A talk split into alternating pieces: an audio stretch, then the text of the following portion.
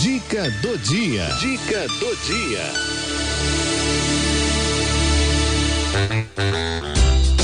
Saúde, saúde e desenvolvimento das crianças. Com o doutor Marco Antônio Ramos. Eu confesso que eu fiquei curiosa com a pauta de hoje. do Saúde e Desenvolvimento das Crianças com o nosso pediatra, Dr. Marco Antônio Ramos, porque a gente vai falar de pets, de, de animaizinhos. Aí eu já fico uh, imaginando, né, as crianças e os pets juntos, né? Porque não é? Porque criança adora bichinho, né? Os animaizinhos, os animaizinhos adoram as crianças. Imagina nessa pandemia, todo mundo junto e misturado, como é que fica? Como que a gente lidar, como vai conviver com esses adoráveis bichinhos dentro de casa? Hein, doutor Marco Antônio? Boa tarde, querido. Boa tarde. tudo é bem? Situação... Tudo bem, tudo bem. Essa situação eh, que envolve os pets é muito, muito interessante, né? Ah. Ainda mais agora que o pessoal está todo mundo trancado dentro de casa e deve ficar, né? Pois Até é. Que todos nós sejamos vacinados. É. Então, a, a gente acaba tendo um convívio um pouco mais próximo com esses pets, né? E depois eu até vou falar um pouquinho sobre quem não tem criança também, né? Que é um tema interessante falar sobre né? É. Então, uh, é sempre um pouco, às vezes as pessoas têm um convívio muito próximo, né, Cidinha? Uhum. Com esses animais. É. Então, o que que a gente uh, orienta para os pais que possuem animais domésticos junto com seus filhos. É muito interessante a história de um animal doméstico, né? Ele, na verdade, ele não tem uma, uma relação afetiva com a gente, ele tem um compreendimento de sinais e ordens que a gente faz. É lógico que ele corresponde com carinho, com atenção, quando a gente cuida dele bem e, e, e corresponde com medo quando a gente cuida mal, né? Uhum. Então, nessas situações em que estamos todos juntos em casa, inclusive os pets, algumas situações precisam ser uh, estabelecidas dentro da casa para evitar uh, processos relacionados à alergia, uh, mesmo a questão da higiene, o animal ele não tem obrigação de ter toda a higiene, ele, a gente não consegue adestrar o animal para ele ter uma higiene completa, né? Ele vai se lamber e tal. Então, para quem tem rinite alérgica, para quem tem alergia respiratória, eu estou falando uhum. só o quadro, quadro, mais leve. Imagina quem tem bronquite, quadros alérgicos ah, respiratórios pai. mais sérios, aí mais é. complicado, né? É, eu que o digo. Então, não, é. É, então, não, eu tenho essas coisas. Quem tem os ites todos? Aham. Uhum. É. Então, o que que acontece? O animal, por mais limpo que a gente cuide dele, quer dizer, a gente dá banho, escova, né? As pessoas que são mais, mais dedicadas ao animal costumam lavar o animal, escovar, deixar ele sempre bem cheirosinho. Mas eu acho o seguinte, acho não, isso é uma verdade. Eu vou fazer um comparativo, né? Então, a gente varre a casa, eu não sei se eu já falei alguma vez isso, mas é bem interessante esse comparativo. A gente varre a casa. Na hora de limpar a vassoura, a hora que a gente, olha para os pelos da vassoura, é uma coisa assim desagradável, né? tem pelo, chumaço de pó, chumaço de pelo, restinho de papel, restinho de bolacha, tá tudo ali grudado nos pelos. A gente vai lá no lixo, raspa tudo aquilo e guarda a vassoura. Só que enquanto a gente terminou isso, o animal já está deitando no chão, que a gente acabou de varrer. Mas a gente varreu as coisas grossas do chão. Né? Por mais que a gente faça aspirador de pó, o nosso chão é cheio de micropartículas de poeira, ácaros e outros alérgenos, né? Uhum. Sem falar na possibilidade da gente ser alérgico ao pelo do animal, né? Yeah. Então, uh, quando eu pego um animal, seguro ele no colo, esfrego o nariz dele e falo assim, meu fofinho, como a gente faz, né? Ai, que gostoso, aperta, uhum. cheira, abraça. É a mesma coisa para alergia do que se a gente estivesse fazendo com a vassoura. Ai, Porque meu pai. Ele, ele vai conter no pelo dele pequenas partículas daquelas coisas feias que a gente viu grudada na vassoura. Como se eu estivesse abraçando né? a... Peraí, peraí. Como se eu estivesse abraçando a vassoura? Exato. Tá alergia Ai. é igualzinho. É igualzinho. Esfregou, esfregou Ai, no nariz. para que já tá cheiro. coçando meu nariz, ah. que eu tenho rinite, parece que eu já tô me coçando. Deu um cheiro no animal, sabe aquela expressão do Nordeste? Deixa eu te dar um cheiro. Deu um cheiro no animal, é. cheirou uma vassoura, né? Porque o pelo dele é fininho e vai Ai. captar no chão aquilo que a vassoura pelo grosso não captou, que é justamente os ácaros, as pequenas partículas de poeira, as, a- as partículas de descamação da pele humana e do animal também, né? Ai, Ah, meu então, ele vai estar limpando o chão. Por mais que, ah, mas o meu é gato, ele se lambe o tempo inteiro.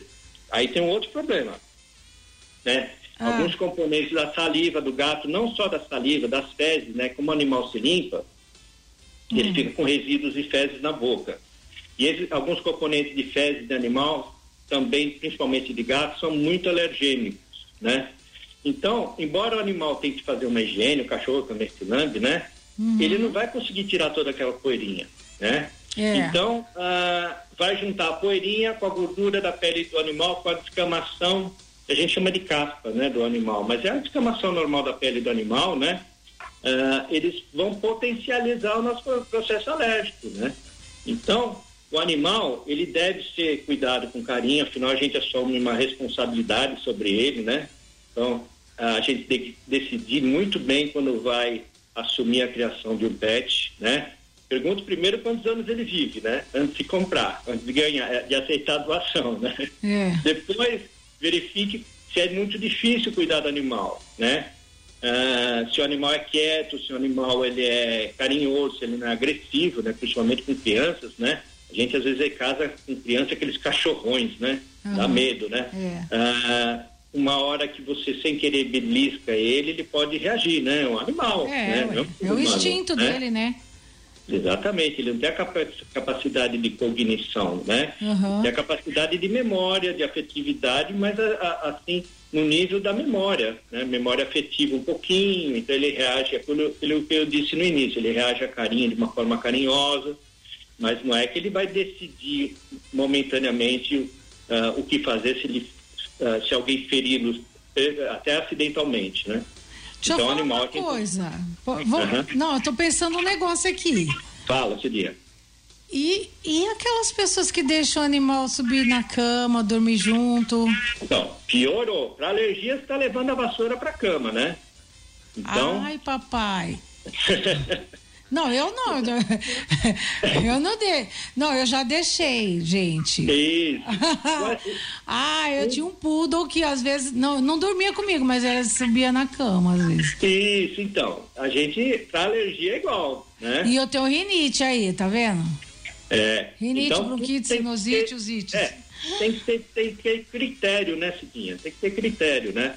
Então, evitar que o animal fique subindo na cama, entrando no berço, né? Evitar que fique no sofá. Também não precisa ficar lá no quintal, né? Também eu acho um pouco é, complicado você ad- adquirir um animal e deixar ele lá só no quintal, né? Largado, né? é largado, né? É como uma prisão para ele quintal. Ele pode até brincar, correr para lá para cá, mas ele ele vê os familiares ali, ele quer interagir um pouquinho mais. Então você acaba ju- ah, assim cuidando dele de uma forma inadequada. Mas, mas né? tem que é saber o correto. lugar do, do, do animal e o lugar da, do humano, né? Exato. Então o animal pode entrar na casa, pode frequentar a casa, andar nos pés da gente, evitar que fique no colo. Isso sim, tá? E ter os cuidados de escovação do animal, né? Lógico, aí vem os cuidados com ele, aquilo que eu falei sobre a responsabilidade de adquirir um pet, né? Cuidar da alimentação dele, da vacinação, né? A gente não tem, ah, nesses animais mais comuns, cão e gato, zoonoses, que são doenças, o que são zoonoses? São doenças que são transmitidas dos animais para os humanos.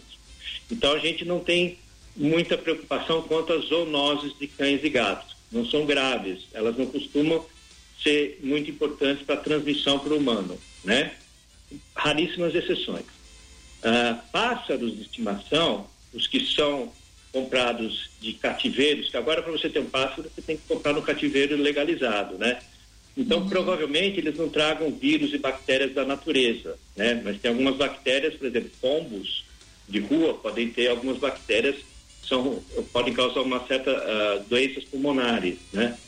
E a gente sabe o histórico aí, né? A, a, a mais famosa é o morcego, né? Comer morcego a gente já sabe que não é uma boa, né? Ainda mais ter estimação, é. né? Porque É. parece que o coronavírus veio por aí, né? Uhum. E temos o nosso histórico aqui no Brasil, né? o surto de febre amarela que nós tivemos alguns anos atrás era transmitida pelos macacos, né? Yeah. Então o animal silvestre deve ficar lá onde ele está, né? Certo. Por sinal, não devemos destruir o seu habitat, senão ele vem cada vez mais próximo da gente, né? Febre amarela foi um fenômeno assim, né? Um fenômeno de urbanização, né? Foram, uh, foram isolando os macacos, uh, a gente tem um eixo uh, que já foi descrito, um mapeamento, que a febre amarela ela veio do, do sudeste, sul e sudeste de Minas e veio por um corredor de mata se espalhando aqui para São Paulo, né? Que os bichos não tinham mais para onde ir, os macacos. Então eles começaram a descer esse corredor de mata, por conta do uhum. desmatamento dos condomínios e tudo mais. E acabou chegando até Serra do Mar, né? Teve caso de febre amarela lá na, com habitantes lá do litoral. Então, uh, é um, uma situação que a gente não deve intervir. Por isso que uhum. o governo tem que cuidar muito bem das nossas matas e preservação da natureza. Né? A gente está vendo isso no noticiário em relação à Amazônia, em relação aos incêndios do ano passado. Então, o animal silvestre, o ideal é que ele fique lá, principalmente é, perto das áreas urbanas, é melhor deixá-lo lá, não construir, não destruir o resto de mata que tem, para ele não invadir o nosso ambiente. Né? Certo. Né? Doutor. Agora, o animal pet, tradicionalmente chamado de pet, mais comum, os cães e gatos, e agora hum algumas variantes de pássaros como calopsita e papagaio, que agora já tem legalizado, hum. uh, devem ser cuidados com carinho, com atenção, né? Eu, eu, eu, acho que a melhor comparação é falar assim, não compre o papagaio se você não tiver muita disposição, porque ele vai viver 80 anos, né? é, então, vive muito. Só se você tiver muito afim de ter um papagaio, é. né? Oh, Além de ser per... caro, né? É, Mas é, é, ele é muito, é, é muito difícil de você ter, ter fôlego para cuidar dos 80 anos de vida dele. Hoje você, ou então você já faz um testamento, já deixa ele no testamento. Ó, tem uma pergunta aqui da Da Vila Prudente. Pode falar. Ela diz aqui, ela tem uma gata, diz aqui, é, eu tenho uma gata, ela não vai na rua. Ela é bem pequena, só vive dentro de casa, dou todas as medicações, mas ela dorme na cama comigo. Tem algum problema? Eu tô correndo algum risco? Pergunta. Para doenças infecto-contagiosas, nem tanto, né? Porque é um animal mais intradomiciliar com as vacinas em dia, tudo bem. Agora, para a questão da poeira, não tem jeito, né? Se ela for alérgica à poeira, hum. e quem tem rinite alérgica, no consultório pediátrico, geralmente a gente faz o teste alérgico das crianças, né? Para é. saber se é alergia a pó. E já coloca alergia a pelo e caspa de animal, né? Então a gente acaba uh, sabendo com um exame desse a possibilidade que também que os exames não são totalmente uh, confiáveis, que eles podem dar falsos negativos também, né? uhum. né? Mas assim, quando o exame vem positivo, a gente já tem praticamente certeza que a criança é alérgica pelo do animal e, e geralmente, né? Eu falo no consultório assim, se eu não achar nada de exame de teste alérgico, eu já ponho a culpa no pó, porque com certeza o pó é o grande vilão e por algum motivo não apareceu ali. Né? O, pó, o pó, quando a gente fala, a gente fala poeira e ácaros, né? Uhum. Ácaros são pequenos aracnídeos que vivem no ambiente, são microscópios, eles vivem da gordura da pele, né? E a gente descama, não sabemos, né? Mas a gente descama 30 gramas de pele por dia, no mínimo, né? E essa pele é em forma de poeira e ela fica no meio ambiente. E esse é o alimento para o ácaro, né? Então o ácaro está no sofá, está na almofada, está no veludo, está na coberta, né? E aí o animal vai varrendo esse, esse, esse ácaro junto com a micropoeira e vai armazenando no seu pelo. Né? Por isso que ele é um grande propagador desses agentes eh, que causam alergia. Viu, gente? Por isso, né, que cada um do seu quadrado, viu? O animalzinho Exatamente. na caminha dele e a gente na nossa cama, certo? Isso mesmo. Né? Tá certo, doutor. Obrigada, viu, doutor Marco Antônio? Obrigado a você, Cidinha, mais uma vez. Muito obrigado a todos e aos ouvintes da Rádio 9 de Julho. Gostei muito da, da, da, colocação hoje do, dos pets aqui, foi bem interessante. Muito obrigada mesmo. Bom final de semana. Igualmente para você também, para todos. Tchau, querido.